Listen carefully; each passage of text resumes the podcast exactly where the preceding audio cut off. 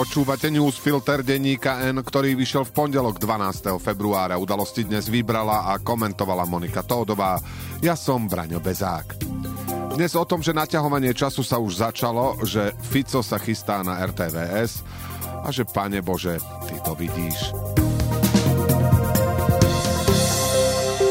Novinárka televízie Jojelenka Ježová a blogerka Petra Zvoníková poskytli dôležité svedectvá o tom, ako boli pred rokmi znásilnené. Ježová svojim vtedajším partnerom. Obe nahnevala arogancia, s akou o téme rozprávajú vládni politici a aj samotné skrátenie premlčacích lehôd pri tomto trestnom čine. Otvorene hovoria o tom, že aj im samotným trvalo roky, kým vôbec o prípade dokázali povedať svojim blízkym. Ako obete sa hambili alebo si mysleli, že zlyhali. Je zrejme, že už aj v smere a v hlase zistili, že toto je vážny problém, ktorým si proti sebe postavili ženy, najčastejšie obete tohto násilného trestného činu.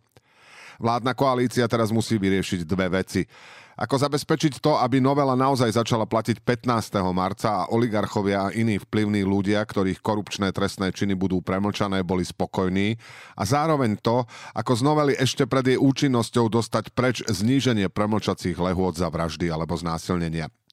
V hre je niekoľko možností a všetky budú závisieť od toho, ako sa k téme postaví prezidentka Zuzana Čaputová. Tá by chcela dať celú novelu posúdiť ústavnému súdu tak, aby vyhovel jej žiadosti a pozastavil jej účinnosť. To však bude možné len vtedy, ak bude mať ústavný súd dostatok času. 15. marec je o mesiac a koalícia má možnosti, ako tento čas naťahovať tak, že ústavnému súdu zostane len pár dní alebo možno hodín, počas ktorých nedokáže posúdiť nič a toto naťahovanie času sa už začalo. Zákon bol schválený vo štvrtok a v pondelok do uzávierky newsfiltra ho Národná rada stále neposlala do prezidentského paláca. Stále ho totiž nepodpísal premiér Robert Fico. Zatiaľ sa zdá, že Čaputová viedať zákon posúdiť ústavnému súdu v dostatočnom predstihu len vtedy, ak ho podpíše. Znamenalo by to ale politické následky. Musela by vysvetliť, prečo to robí, že je to vlastne v záujme toho, aby ústavný súd mal dosť času. Čaputovú na to svojimi vyjadreniami nahovárajú opoziční politici, napríklad bývalá ministerka spravodlivosti Mária Kolíková z SAS. Druhá možnosť je, že prezidentka zákon vetuje a všetky lehoty bude mať v rukách vládna koalícia. Bude už len na nej, kedy zákon vyjde v zbierke zákonov a či ho bude môcť ústavný súd vôbec posúdiť. Vládna koalícia by bola najradšej, keby Čaputová zákon vetovala a konkrétne namietala aj zníženie premlčacích lehôd. Mohli by to potom opraviť pri schvaľovaní veta. To nebude možné, ak prezidentka bude zákon vetovať ako celok. Do úvahy prichádza ešte ďalšia možnosť, že sa koalícia pokúsi schváliť novelu ešte neúčinnej novely, kde lehoty opraví. Musela by to stihnúť do 15. marca. Aj to by však malo vážne politické následky. Napríklad pri skracovaní diskusie kvôli opozičným poslancom, ktorí by určite chceli takúto debatu natiahnuť. Jedno je isté. Toto Peter Pellegrini pred prezidentskými voľbami nechcel. Malo to byť za ním už 15. januára. Kým sa skončí táto pozičná partia, bude marec. A to už sú prezidentské voľby. Zo situácie, keď začali hovoriť znásilnené ženy či odborníčky, ktoré s nimi pracujú a kritizujú to, čo schválili, len ťažko vyjde ako víťaz. Veď za to hlasoval aj on. Parlament v pondelok ani neotvoril mimoriadnú schôdzu, na ktorej strany PS a SAS navrhujú odvolanie ministerky kultúry Martiny Šimkovičovej. Nebol uznášania schopný, lebo v pléne neboli poslanci Smeru, Senasa a Hlasu. Ďalší pokus bude v útorok ráno.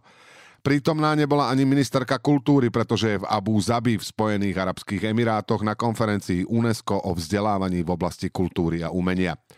Konferencia trvá od 12. do 15. februára. Šimkovičovej účasť schválila vláda, ale ministerka sa vráti až 17.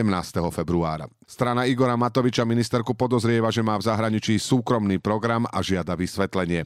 To Šimkovičová zatiaľ neposkytla. Ministerkinho návratu sa už nevie dočkať ani premiér Robert Fico. Pre Šimkovičovú má totiž úlohu. Fico v rozhovore pre pravdu povedal, že čaká, kedy ministerka konečne príde s návrhom, čo budú robiť so slovenskou televíziou. To, čo televízia predvádza, je podľa Fica vrchol. Neoznačil konkrétnu reportáž, ktorá by nesplňala jeho kritéria objektívnej a verejnoprávnej žurnalistiky, ale podľa Fica, citujeme, predsa nie je možné, aby slovenská televízia propagovala opozičné mítingy a volala ľudí. Vo Ficovom svete by asi bolo ideálne o protestoch vôbec neinformovať. Podľa Fica sa z redaktorov stala partička aktivistov a nie sú to novinári. Televízia je opozičná a protivládna. Ak by niekto chcel vidieť, čo je Ficová predstava o novinároch, nech si pozrie rozhovor redaktora Flašíkovho portálu e-report s prorektorkou Ekonomickej univerzity a poslankyňou hlasu Paulou Puškárovou.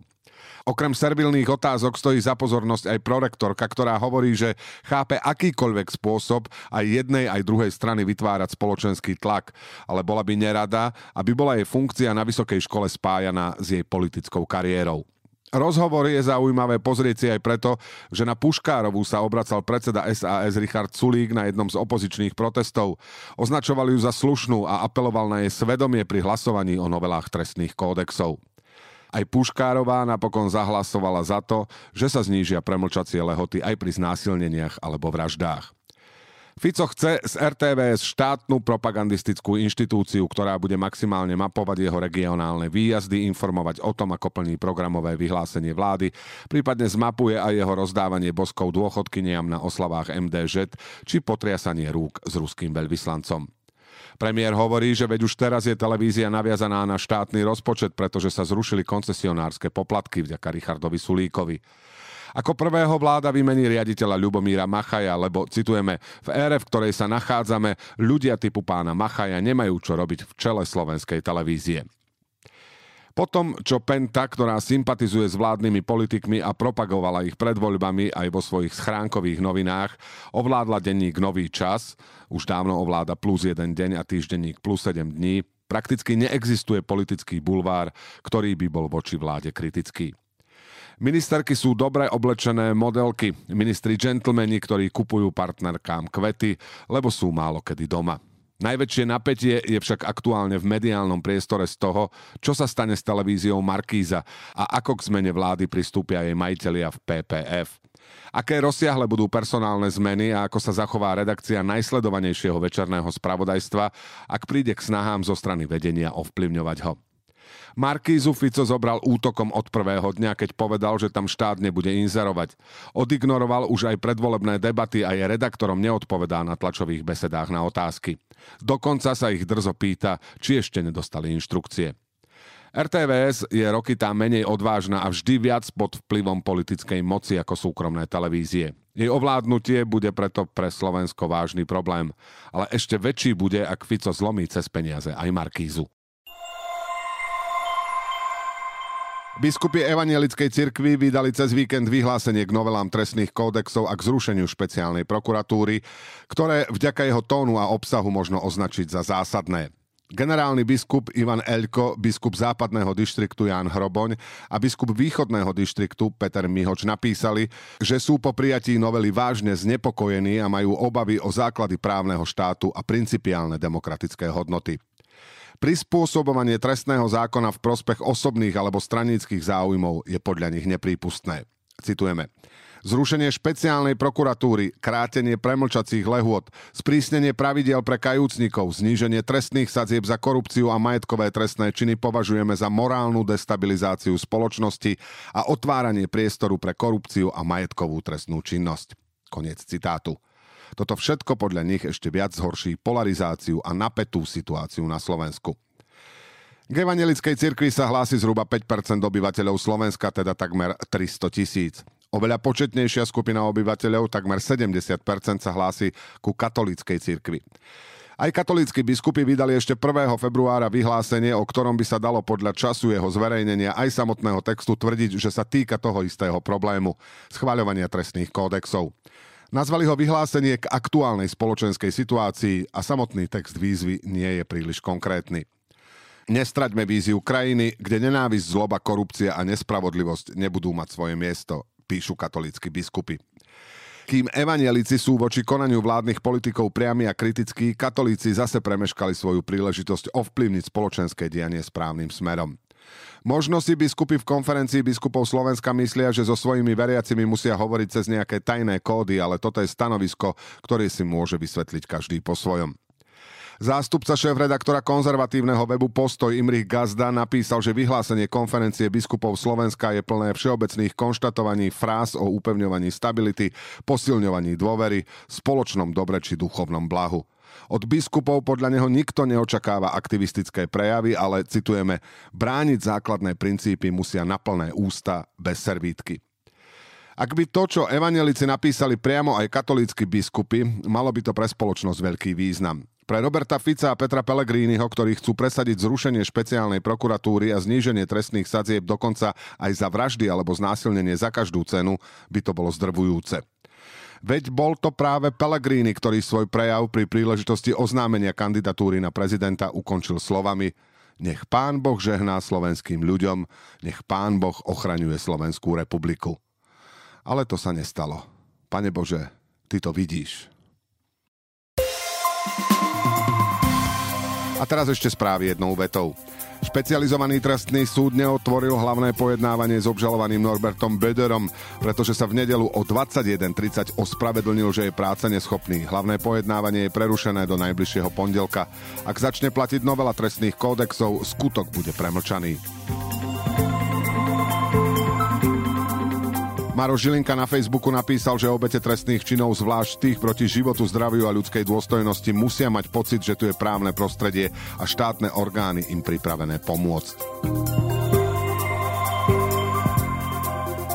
Keby sa stal Ivan Korčok prezidentom, tak by v prezidentskom paláci nevyvesil dúhovú vlajku a ani by sa nezúčastnil dúhového pochodu, povedal v rozhovore pre postoj.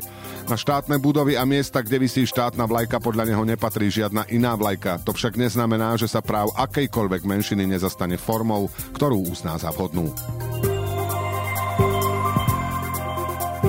Rada RTV schválila rozpočet verejnoprávneho média na rok 2024. Manažment média nebude znižovať počet televíznych kanálov. Škrty sa dotknú najmä vysielania staníc 2, 24 a šport. Úspory sa nedotknú platov. Peter Pellegrini kritizuje Ivana Korčoka, že je za zrušenie práva veta v EÚ v oblasti zahraničnej politiky. Korčok mu odkázal, že je za silnejšiu EÚ v oblasti zahraničnej politiky, lebo je to slovenský záujem a vyzval ho, aby s ním o tom išiel verejne diskutovať. Slovensko dostalo podľa PS2 listy, v ktorých Európska komisia varovala pred novými trestnými kódexami. Strana vyzvala na ich zverejnenie a tiež tvrdí, že vláda ohrozila miliardy eur pre Slovensko z európskych peňazí. Vo veku nedožitých 60 rokov zomrela 9. februára súdkynia Najvyššieho správneho súdu Zuzana Mališová. Udalosti do dnešného newsfiltra vybrala a komentovala Monika Tódová a na záver posledné slovo odo mňa. Na príliš mnohých miestach a v príliš mnohých situáciách sú ženy postavené do úzadia, sú považované za menej cenné objekty a keď sa človek zredukuje na vec, zmizne jeho dôstojnosť, stane sa z neho majetok, ktorý sa dá akokoľvek využiť a dokonca aj zabiť. To nie sú slová nejakej progresívnej političky, ale pápeža Františka, ktoré povedal minulý rok v novembri v talianskej rozhlasovej stanici Raj Uno. Čakám, kedy v reakcii na odroňstvo poslanca Gluka a zníženie premlčacích lehôd za znásilnenie niečo podobné povedia aj slovenskí biskupy. Ale to sa asi skôr dočkám druhého príchodu Krista. Do počutia zajtra.